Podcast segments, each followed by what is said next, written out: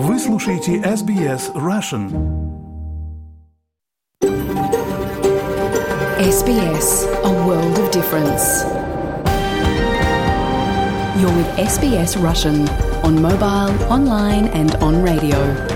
Вы слушаете SBS Russian на мобильных устройствах, в интернете и по радио. Добрый день всем! Сегодня четверг, 9 февраля. Спасибо, что настроились на волну радио SBS. В этот час программа на русском языке.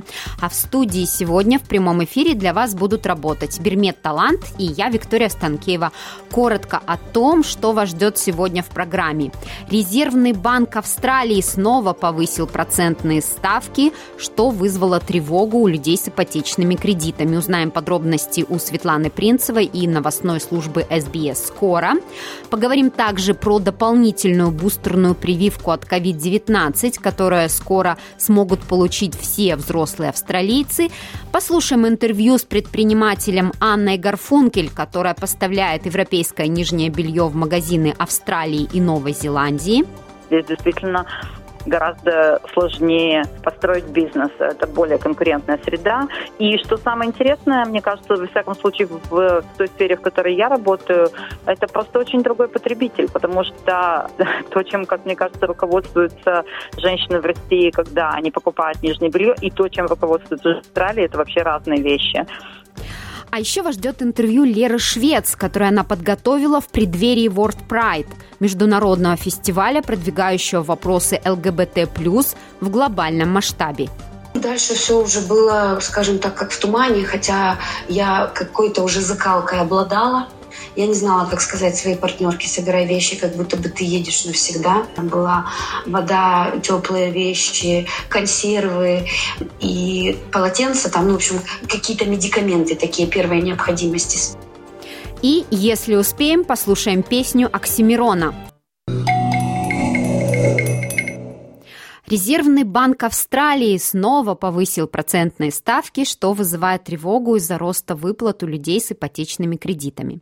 Очередное повышение со стороны Центрального банка, призванное противостоять инфляции, привело к процентной ставке на уровне 3,35%. Это самый высокий уровень с 2012 года. Держатели ипотечных кредитов испытывают давление из-за нового повышения процентной ставки Резервным банком Австралии. Резервный банк Австралии повышает денежную ставку 9-й месяц подряд в череде постоянных усилий по борьбе с высокими темпами инфляции. При этом банк указал, что, вероятно, будут и дальнейшие повышения. Сейчас ставка составляет 3,35%, что является самым высоким показателем с 2012 года. Это приводит к опасениям, что выплаты по ипотечным кредитам могут стать непосильными для многих австралийцев. Держатель ипотечного кредита Квенни Вонг пытается сейчас продать недвижимость после того, как кредит с фиксированной процентной ставкой был изменен на гораздо более высокую переменную процентную ставку, которую она не может себе позволить. Он вырос с 1,9 до 4,7, примерно, что означает рост с изначальных выплат в $2000 примерно до $3600. А мне, как учителю игры на фортепиано, трудно себе это позволить. Тем не менее, эксперты информируют людей с ипотечными кредитами, что если они недовольны ставками по своему кредиту, у них могут быть варианты рефинансирования.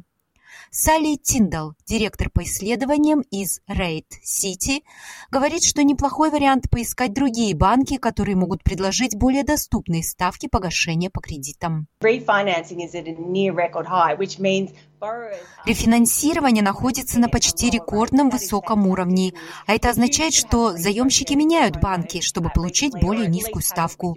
И это является фантастической новостью. Если вы недавно не пересматривали свой ипотечный кредит или, по крайней мере, не торговались с вашим банком, сейчас самое время для рефинансирования. Повышение процентной ставки Резервным банком Австралии призвано подтолкнуть австралийцев к тому, чтобы тратить меньше, в надежде, что это снизит постпандемическую инфляцию, которая наблюдается за границей в таких странах, как Соединенные Штаты.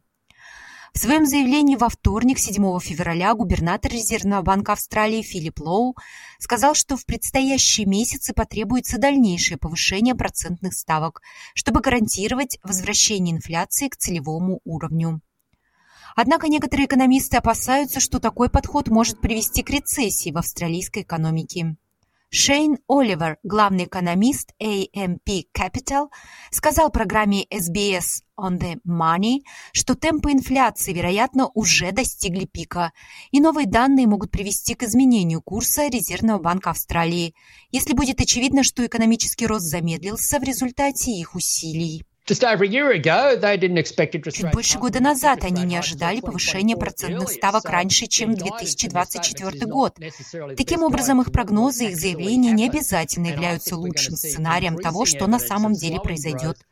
Я думаю, что мы увидим все больше свидетельств замедления роста и замедления инфляции в течение нескольких месяцев, и это затормозит действия Резервного банка Австралии. Я думаю, что мы либо на пике, либо близки к нему, и я думаю, что просто слепое следование за другими центральными банками рискует бросить австралийскую экономику в рецессию без необходимости. Господин Оливер считает, что австралийцам еще предстоит ощутить худшее давление, вызванное этим повышением процентных ставок. Банку требуется до 3 месяцев, чтобы передать это своим клиентам, а для клиентов фактически начать платить больше. Затем у нас есть 14% домовладельцев с ипотекой, у которых фиксированные ставки, и которые еще действительно только начнут ощущать всю боль в этом году. Так что впереди еще немало проблем с повышением ставок, даже если Резервный банк с этого момента перестанет повышать их. Тейлор Блэкберн, эксперт по личным финансам Finder, говорит, что их данные свидетельствуют, что держатели ипотечных кредитов по всей Австралии уже испытывают стресс от этих повышений. Мы отслеживали это в течение последних 4 лет. В это время в прошлом году 22% людей сказали, что им трудно платить по ипотеке. Теперь это 33% держателей ипотечных кредитов. Он также предположил, что эти повышения способствуют продолжающемуся кризису на рынке аренды жилья, где многие арендодатели перекладывают эти расходы на плечи своих арендаторов. Повышение денежной ставки особенно остро сказывается на домовладельцах, но последующий эффект такой. Любой, кто арендует жилье, находящееся в ипотеке, в конечном итоге ощутит эти растущие выплаты на себе. Так что если вы арендуете, ваша арендная плата пока не выросла, вам повезло. Но это может скоро измениться, так как ситуация развивается. Учитывая вероятность дальнейшего повышения процентных ставок, Резервный банк Австралии и ведущие экономисты по всей стране будут следить за уровнем инфляции в надежде на то, что в этом году финансовое давление начнет ослабевать. Информация подготовлена по материалам Сэма Довера и Кэт Лендерс из службы новостей SBS. На русский язык перевела и озвучила Светлана Принцева для SBS Russian. Спасибо, Светлана. А теперь к новости о прививках от COVID-19. Все взрослые австралийцы вскоре смогут получить дополнительную бустерную прививку от COVID-19. Правительство объявило, что каждый, у кого не было ревакцинации от COVID-19 или случаев заражения вирусом в последние 6 месяцев, сможет получить еще одну прививку. Министр здравоохранения Марк Батлерс заявил, что правительство приняло рекомендации австралийского технической консультативной группы по иммунизации АТАГИ, которая вступает в силу с 20 февраля.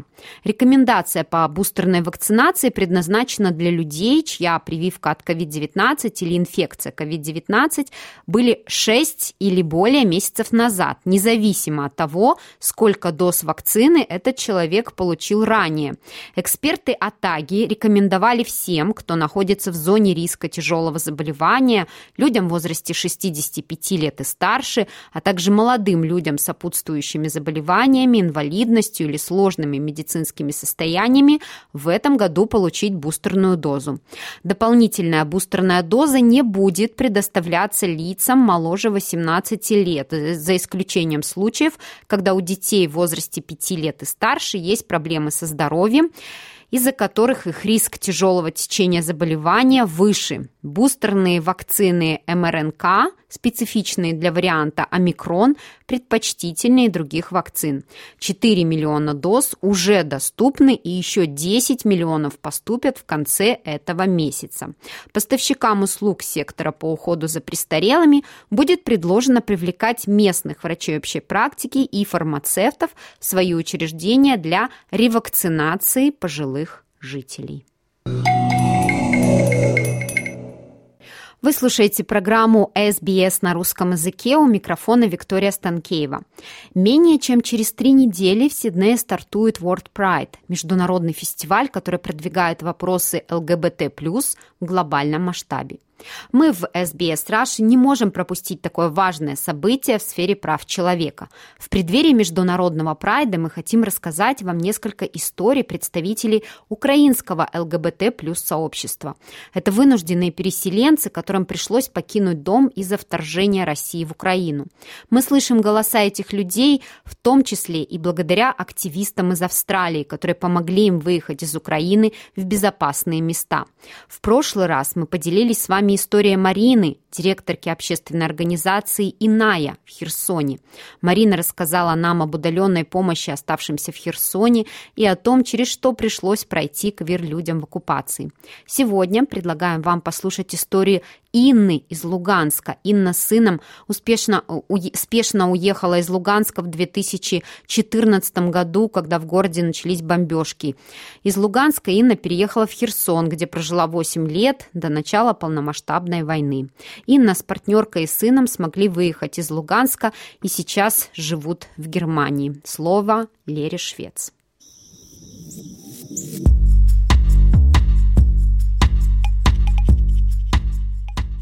Самый страшный день в моей жизни, я все равно говорю 2 июня 2014 года, не 22 год. Потому что тот первый шок, который был тогда, он был очень, очень сильным, очень серьезным. И я смогла об этом говорить с психологом только спустя 7,5 лет. Конкретно для меня 2 июня начались... полномасштабные, такие военные действия именно конкретно в Луганске. Мы проснулись от того, что были взрывы и выстрелы, и 2 июня ударили и ракетой по обладминистрации. На самом деле было очень страшно. Почему я выбрала Херсон? Потому что у меня там жили родственники по маминой линии, и у них была на тот момент пустая квартира, в которой никто не жил. И я попросилась у них пожить какое-то время, потому что мы рассчитывали на то, что мы побудем недолго и вернемся назад. То есть выезд был вообще с 2 чемоданами летних вещей. Никто не подозревал, что это все затянется на несколько лет. А если говорить про войну в Луганске с точки зрения именно ЛГБТ. Вы вообще были ли активны в ЛГБТ-комьюнити в Луганске до 2014 года или нет? Нет, я не была в комьюнити, поэтому ничего не могу вам сказать по этому поводу. На тот момент я была в отношениях с мужчиной. То есть и вы, получается, вступили в отношения с женщиной, уже находясь в Херсоне? Или... Да, все верно. Война и все, что произошло тогда в 2014 году, заставило смотреть на жизнь по-другому, то есть наслаждаться каждым моментом, жить здесь, сегодня и сейчас, потому что на самом деле все, что мы там накапливаем в доме, все, что мы там покупаем впрок, это все не работает, потому что в один прекрасный момент ты лишаешься всего. Поэтому... Тут я не могу ничего сказать, что именно конкретно война что-то поменяла. Но да, у меня отношения с женщиной завязались гораздо позже в Херсоне. Было ли раньше у меня предпочтение к женщинам? Но оно было не настолько ярким. Ярким оно стало вот сейчас. Я влюбилась в женщину, и у меня с этим человеком сейчас отношения. Наверное, пол к влюбленности, он не имеет никакого отношения. Любовь, она не имеет отношения к тому, что мужчина это или женщина, по крайней мере, для меня. Вот так. И вот до того, как началась вся вот эта жуть со стороны России в феврале, Вы думали, что начнется полномасштабное вторжение? Ну, на самом деле, скажем так, я когда приехала в Херсон, я там надолго оставаться не хотела. И после того, когда я рассталась со своим супругом, я все время пыталась выехать из Херсона. У меня почему-то так складывались обстоятельства, что на то я писала там бизнес-гранты и защищала их, и брала. Потом я открывала свой бизнес, потом у меня началась, в общем, взлет в карьере, и я поняла, что куда же мне ехать, когда у меня тут, в принципе, все налаживается. Вот. Но где-то, наверное, в конце 2021 года, даже в середине 2021 года, мы с партнеркой немножко начали этот вопрос обсуждать, потому что новости, ну, как бы так, краем уха мы слышали об этом, да, но конкретно вот о том, что мы поедем туда-то и туда-то, мы не обговорили. На самом деле у нас сложилась вообще такая смешная, комичная ситуация, да, что я была по уши в работе, она была по уши в работе, и мы смеялись, что если война начнется, мы не узнаем, потому что мы на работе. И мы все время думали о том, что вот давай там запланируем на вот эти выходные, мы там попробуем обговорить, какую страну выбрать, куда поехать, если вдруг что-то, чего-то. Но в эти выходные не получалось, мы откладывали. Давай вот мы запланируем вот тут, мы поговорим и поедем там, и будем думать, что куда мы там, если что вдруг случится, мы будем ехать. Вот. Ну, так нам и не удалось поговорить об этом. И, конечно же, 24 февраля это было очень спонтанно, да, вот вообще никто ничего не ожидал. У меня большой чат на работе, и мне начали с 5 утра писать сотрудники о том, что, особенно те, которые были не в самом центре Херсона, а чуть-чуть там на окраинах, либо в области, начали писать, что взрывы, мы ничего не поймем, что случилось, куда нам бежать, что нам делать, и мы не приедем на работу. Когда я услышала, выйдя на балкон, взрывы собственными ушами, первое, о чем я подумала, я опоздала. Я не могла даже предположить, что за часы зайдут в Херсон русские военные. Вот. Ну и дальше все уже было, скажем так, как в тумане, хотя я какой-то уже закалкой обладала. Я не знала, как сказать своей партнерке: собирай вещи, как будто бы ты едешь навсегда. Я ей рассказала о том, что нужно собирать 3 сумки, да. Первую сумку я собрала в течение 5 минут. Если начнут бомбить, то сразу выйти из квартиры. Там была вода, теплые вещи, консервы и полотенца. Там, ну, в общем, какие-то медикаменты такие первой необходимости. Спирт, бинты, вот это вот все. Это, опять же, закалка 2014 года. Потом мы начали собирать вещи уже. Я ей говорила, что вот ты собираешь вещи, которые мы сможем с собой унести. Дальше собери вещи, которые, если вдруг, когда мы уедем, кто-то нам их сможет передать. И еще одни вещи, которые передать, но, скажем так, если будет прям вообще возможность их передать, да, то есть вещи, которые передать первой необходимости, и вещи, которые передать, скажем так, уже второй необходимости. Плюс это февраль, это холодно, это зима. Я ей сказала: возьми обязательно весеннюю, летнюю обувь и немного летних вещей, и весенних тоже, чтобы можно было переодеться. Она, конечно, на меня смотрела круглыми глазами и говорит: мы же едем на Западную Украину пересидеть некоторое время. Я говорю: ну, я уже это уже проходила однажды, да, поэтому давай все-таки перестрахуемся. Ну и точно так же я собирала ребенка. Была большая проблема найти транспорт, но благодаря ее общественным связям и, собственно говоря, вообще ее связям, она в очень разных структурах работала в Херсоне, и она через знакомого нашла машину, и мы смогли в 5 часов вечера уехать вместе со второй семьей, которая была тоже активистами в ЛГБТИК организации. На самом деле выезжать 24 февраля было очень страшно. То есть мы включили телевизор, сидим, смотрим. И самое парадоксальное, что происходило в тот день, про Херсон говорили очень мало. То есть у меня красный чат, там в минуту по 100 сообщений приходит от всех сотрудников, а по телевидению практически ничего не говорят. Но говорят о том, что там взрывы, там что-то горит, там что-то там перекрыли. То есть, когда мы выезжали уже конкретно из Херсона, я помню глаза своего ребенка, мы жили на 10 этаже, и он спускался с сумками, потому что мы побоялись ехать уже в лифте, не дай бог отключат свет, и нужно было там застрять. И он спускался по ступенькам, и дребезжали стекла от взрывов.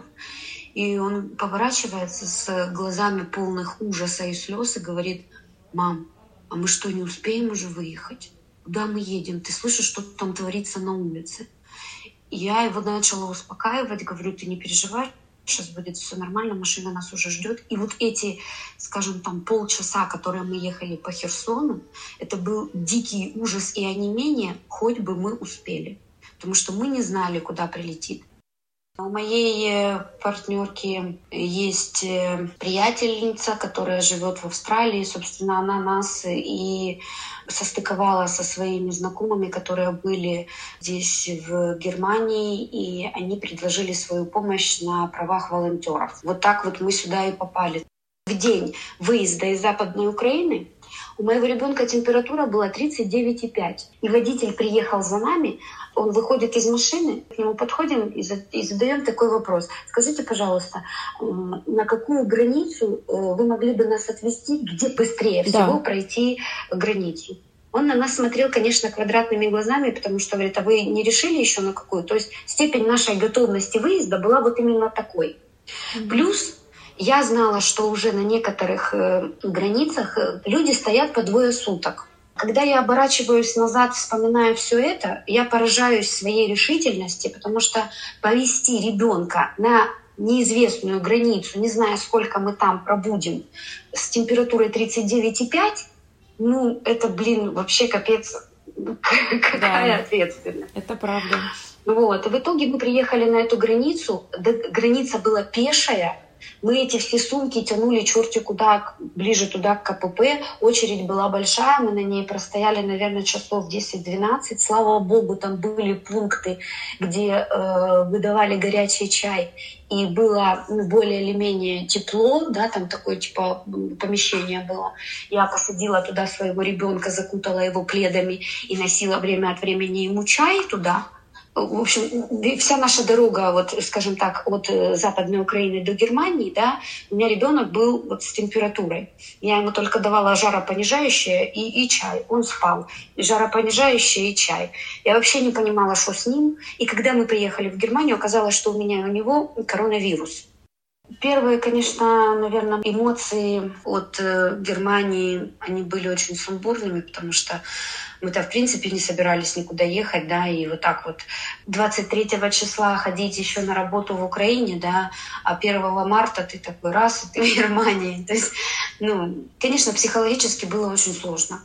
У моей партнерки мама жила в Мариуполе, и когда мы выезжали из Украины, это была последняя связь перед выездом. Последний раз они связались по телефону, и после этого связь в Мариуполе пропала. Мы где-то через пару недель начали поиски мамы, и продлилось это почти 2 месяца. Потому что связи не было с Мариуполем. Мы понаходили там десятки этих чатов, где люди искали родственников, где публиковались хоть какие-то данные о Мариуполе. Это был очень сложный период, потому что мы днями и ночами сидели в этих чатах. И, конечно, когда мы нашли маму, это была большущая радость. Она была живая, здоровая. То, что она пережила в Мариуполе, это был ужас. У нее сгорела там квартира. И, в общем, ну, это был очень сложный период.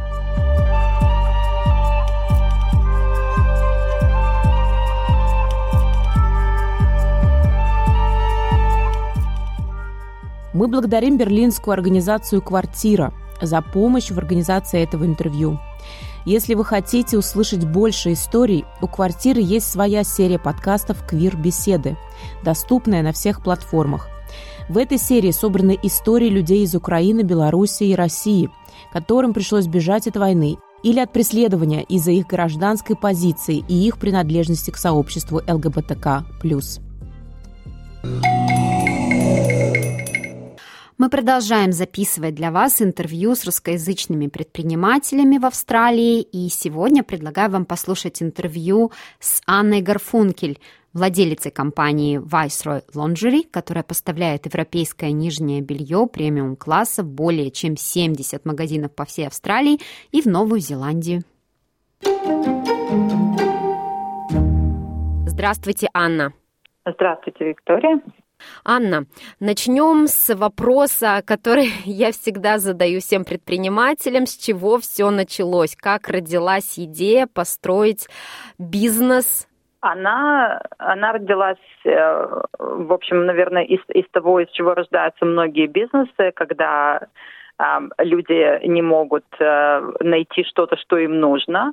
Когда я приехала в Австралию, вообще я приехала сюда по skills, и я приехала сюда как парикмахер, и я думала, что, возможно, со временем именно в этой сфере будет какой-то бизнес, но я как-то довольно быстро разочаровалась в том, как эта сфера была устроена в Австралии. Это довольно сильно отличалось от России. И в то же время я видела, что в Австралии не было красивого нижнего белья. Вообще, конечно, чтобы из этого делать бизнес, этого очень мало. Именно поэтому тот бизнес, который мы, так скажем, построили в начале, это был ритейл, да, это была розничная торговля. И тогда мой отец выступил, он профинансировал это. И, к сожалению, из этой затеи мало что хорошего получилось. Было очень много сделано ошибок мной, потому что я думаю, что, конечно, все-таки была в то время очень неопытной, но при этом очень уверенной. Это плохое такое сочетание, которое, мне кажется, часто приводит к различного рода неудачам. И поэтому наша попытка построить ритейл, она в результате провалилась. У нас года 2 был ритейл, даже побольше. Тут можно говорить про разные причины о том, почему в результате это не получилось. Там случился финансовый кризис. Как раз в Австралии он реально догнал Австралию году к 2009-2010. И, в общем, как раз в то время все стало уже очевидно, что это не будет работать, это нужно закрывать. Но в том процессе я встретилась, то есть мы импортировали белье из Европы, чтобы здесь продавать, и я просто познакомилась с людьми, которые предложили, сделали какие-то интересные предложения, в результате мы перешли на оптовую торговлю. Я прошу прощения, мне иногда трудно говорить об этом на русском языке, потому что сфера бизнеса все время происходила на английском. В ходе нашего ритейл-опыта мы поняли, что есть какие-то продукты, которые лучше воспринимаются австралийским покупателем. И, в общем, стали переходить на оптовую торговлю. И вот, собственно, этим сейчас я занимаюсь. Расскажите о своих объемах. Я знаю, что вы поставляете продукцию в магазине «Дэвид Джонс», да, правильно? Ну, с Дэвид Джонс мы тоже работаем, но для нас они совершенно не являются таким, скажем, важным покупателем. Наши основные покупатели – это магазины, независимые ритейл-магазины, да, то есть не какие-то chains, просто отдельные такие малые бизнесы, как правило. Ну, некоторые из них достаточно большие, на самом деле, делают объемы, и у некоторых из них есть несколько магазинов. Вот, мы поставляем приблизительно 70, наверное, что-то вроде того, магазинов в Австралии. И, кроме того, немножко поставляем в Новую Зеландию тоже. Но надеюсь, что больше будем в будущем. Вот ковид, на самом деле, помешал немножко планам развития больше в Новой Зеландии. Вот. Анна, да. Как вам удалось завоевать австралийский рынок? Он же очень сложный. Мне трудно судить о том, насколько это сложный рынок, потому что я бизнесом никогда не занималась где-либо еще. Я думаю, что можно сделать вывод о том, что, наверное, это так и есть, потому что, например, мой отец, он занимался бизнесом ранее, и я думаю, что очень много из того, что в России, и я думаю, что он как раз пронаблюдал то, что здесь, наверное, это по-другому. То есть то, что мы планировали, оно произошло совсем, так скажем, не так, как ожидалось. И я думаю, возможно, из-за того, что здесь действительно гораздо сложнее построить бизнес. Это более конкурентная среда. И что самое интересное, мне кажется, во всяком случае, в той сфере, в которой я работаю, это просто очень другой потребитель, потому что то, чем, как мне кажется, руководствуются женщины в России, когда они покупают нижнее белье, и то, чем руководствуются в Австралии, это вообще разные вещи. Вот, по ходу выяснилось также, что есть разница и в, так скажем, популярных размерах, и в том, какое телосложение, так скажем, да, есть отличия и в этом смысле, то есть какие-то такие вот технические детали, которые на самом деле играют очень большую роль. То есть если у тебя просто нет товара нужного размера, то ты не сможешь его продать, да. Поэтому было, конечно, такой сложностью. Ну как, вот какие шаги вы конкретные делали? Вы приходили с презентацией, вы находили лицо, отвечающее за заказы, вот эти, да, шаги, пожалуйста. Ну, вообще, на самом деле, это было очень, это было не прийти, в том смысле, что я провела несколько лет, очень много стуча в двери, которые были закрыты, просто стуча настойчиво, вот, и я очень часто приходила в какие-то магазины совершенно, да, потому что было сложно получить, например, встречу с хозяйкой бизнеса, как правило, они вообще не хотят с тобой разговаривать. То есть вот это, кстати, тоже интересная разница такая между российским рынком и австралийским. Австралийский рынок все-таки очень консервативный. Вот сейчас нам это очень играет на руку. Тогда, когда мы стали такими уже важными и поставщиками для наших клиентов, и много с ними работаем, на самом деле нам очень играет на руку тот факт, что они нас действительно знают, потому что вот австралийцы консервативны. Вот они любят делать то и работать с теми, кого они уже знают, да, но вот эти первые шаги, они сложные по этой же причине. Что-то новое не воспринимать как типа, о, да, отлично, давайте посмотрим. То есть, поэтому я просто часто приходила вообще без приглашения, например, да, и просто как-то я поняла довольно быстро, что при личной встрече люди гораздо более охотно со мной разговаривают. И как-то постепенно. Плюс, конечно, я хочу сказать, что я не знаю, по правде говоря, я не слышала интервью других русских людей, но у меня есть такое подозрение, что, возможно, нас всех объединяет мысль о том, что был большой какой-то элемент везения вообще у тех бизнесов, мне кажется, которые продолжают работать. Я точно знаю, что в моем бизнесе было очень много моментов такого вот просто... ну, какого-то везения. Причем чаще всего вначале казалось, что это, наоборот, какая-то неудача, а потом со временем, наоборот, оказывалось, что вот это как раз было хорошо.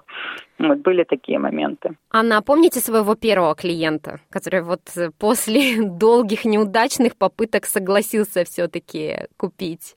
Я вам расскажу про первого клиента, но тот бренд, который, наверное, создал большую разницу и сделал вот этот бизнес вообще возможным. Дело в том, что даже те попытки, которые мы как бы предпринимали в области опта, они были такие достаточно шаткие, потому что хотя, ну, кто-то покупал что-то, но не было какого-то, так скажем, не было коммитмента у ритейлера продолжать покупать эти бренды, да, то есть они их продавали, но они не были для них важными.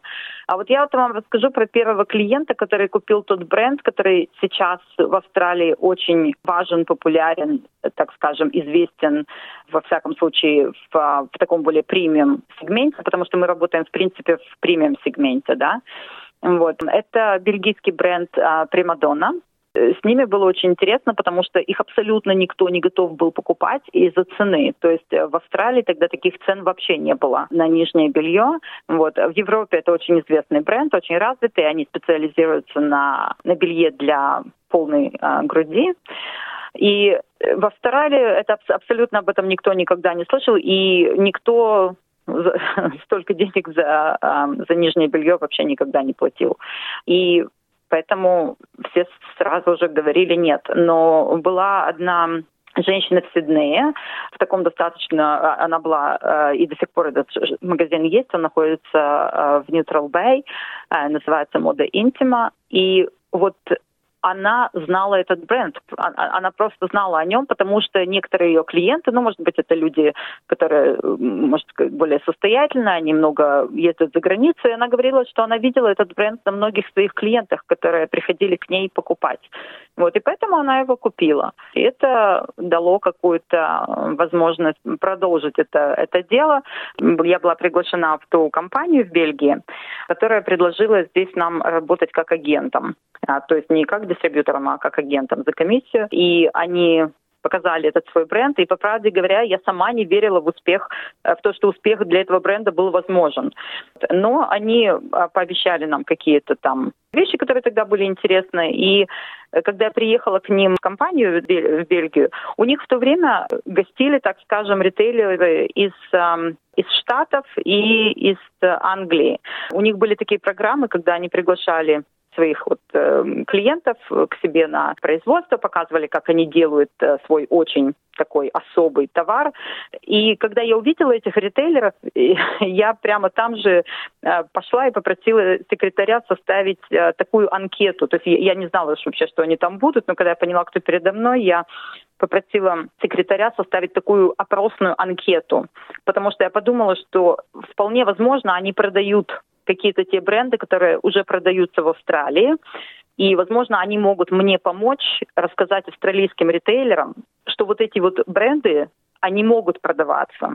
И то есть там были такие вопросы, типа, сколько процентов в вашем бизнесе занимают бренды, эти Примадонна, например, да? Или а какие другие бренды вы продаете? А что, какой бы месседж, какое бы сообщение вы послали австралийскому ритейлеру? И это было потрясающе, потому что, в общем, они с радостью поделились всем этим, и потом это помогло мне завоевать этих первых клиентов. Это отличная идея. Как вы к ней пришли? Это же не на поверхности, это же очень сложно. Это буквально на месте. Я говорю, я просто была там, я поняла, что это была возможность. А причем они уезжали. То есть они писали эти анкеты, они все уезжали в этот же день, буквально после этой встречи, на которой мы вместе были, они уезжали в Париж на выставку.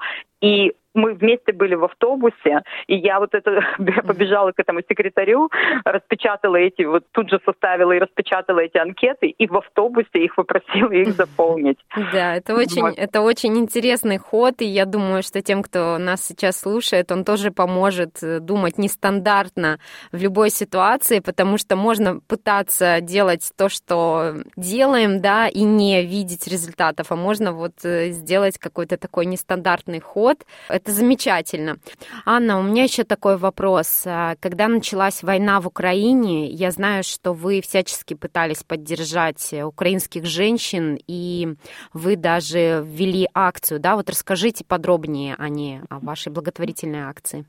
Да, действительно, эта тема меня очень сильно задела. Я являюсь одной из участниц «Свободы Alliance». Это такая организация, которая, так скажем, спонтанно возникла из неравнодушных к тому, что происходило в России и русских здесь, в Австралии. И, в общем, уже к тому моменту, когда началась война, уже, так скажем, я была довольно сильно вообще в этой повестке, и, конечно, произошедшее меня шокировало, так же, как и многих людей.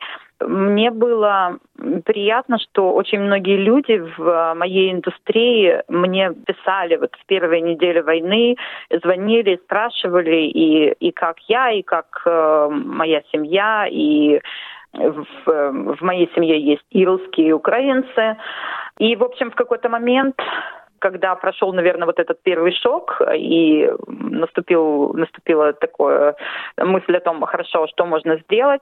Много что мы сделали, но в плане бизнеса одна из таких компаний, которые мы провели, я действительно ее сама создала такую компанию, но мне понравилось то, что в ней смогли поучаствовать буквально все. От австралийских ритейлеров, которые вообще, в принципе, очень далеки от Украины, до наших польских поставщиков. То есть я просто знала, что в Польше на тот момент было очень-очень много украинских беженцев, и мы в Польше работаем, у нас есть два поставщика, и с одним из них мы работаем уже очень давно и очень успешно, и я предложила такую кампанию.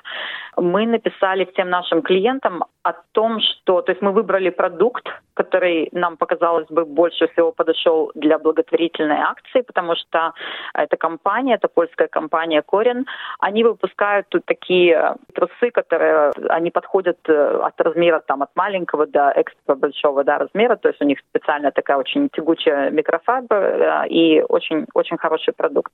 Вот, но его очень легко, да, то что он не по размерам. Вот, и поэтому мы решили, что донатить такой продукт очень хорошо, и мы предложили такую кампанию, мы написали всем нашим магазинам о том, что в течение месяца мы проведем такую акцию, и все продукты, вот эти трусы, которые они будут покупать, ну то есть они их и так обычно покупают, да, но мы им предложили, что, во-первых, они их получат в таких специальных, как бы мы сделали такие специальные наклейки, что конечный покупатель знает, что если он покупает этот продукт, то точно такой же продукт получит украинская беженка в Польше. И то есть мы предложили, что в конце месяца мы посмотрим, сколько продалось этого товара, и мы, моя компания, в смысле, задонатим точно такое же количество в Польше, украинским беженцам в Польше. И очень хорошо она прошла кампания, почти 1500 единиц этих трусов мы задонатили, и в этом поучаствовали наши польские поставщики тоже. Они сделали цену немножко ниже, и они связались с польским Red Cross, и через них провели вот эту акцию. То есть просто, мне кажется, самое классное в этом, ну, безусловно, то, что мы смогли помочь людям, которые реально приезжали там. Мне мои польские поставщики рассказывали, что действительно беженцев из Украины очень много, и они приезжают вот в чем были буквально одеты. И, то есть это, конечно, прекрасно, что мы смогли помочь людям. Но также, мне кажется, у этой компании была своя символика, потому что она объединила просто очень разных людей и очень разные компании в очень разных частях мира. Спасибо большое, что поделились своей историей и дали такие хорошие советы. Я думаю, что тем, кто сейчас ведет бизнес, они будут очень полезны. Вам, конечно, успехов вашему бизнесу. Спасибо вам большое. Спасибо, Виктория. Всего хорошего. И вам. Это была Анна Горфункель, владелица компании Viceroy Lingerie. А наша программа подходит к концу, и сейчас, как и обещала, мы послушаем с вами песню в исполнении Оксимирона. Для тех, кто ничего не знает о нем, расскажу, что его настоящее имя Мирон Федоров, родился он в Санкт-Петербурге и в 15-летнем возрасте переехал с семьей в Великобританию. Мирон учился в Оксфорде на факультете английского языка и литературы, а в 2013 году вернулся в Россию. После 24 февраля 2022 года он уехал из России и выступает против вторжения России в Украину. Мирон провел ряд благотворительных концертов, а все вырученные от их проведения средства направил на помощь украинским беженцам. В августе прошлого года прокуратура Москвы направила в суд иск в отношении Оксимирона о признании информационных материалов, распространяемых посредством сети интернет, экстремистскими, а в октябре Министерство юстиции включило Оксимирона в список физических лиц, так называемых иностранных агентов.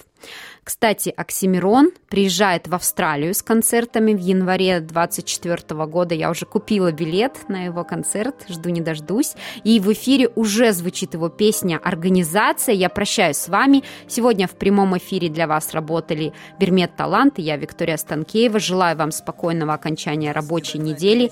Берегите себя и своих близких. Хотите услышать больше таких историй? Это можно сделать через Apple Podcasts, Google Podcasts, Spotify или в любом приложении для подкастов.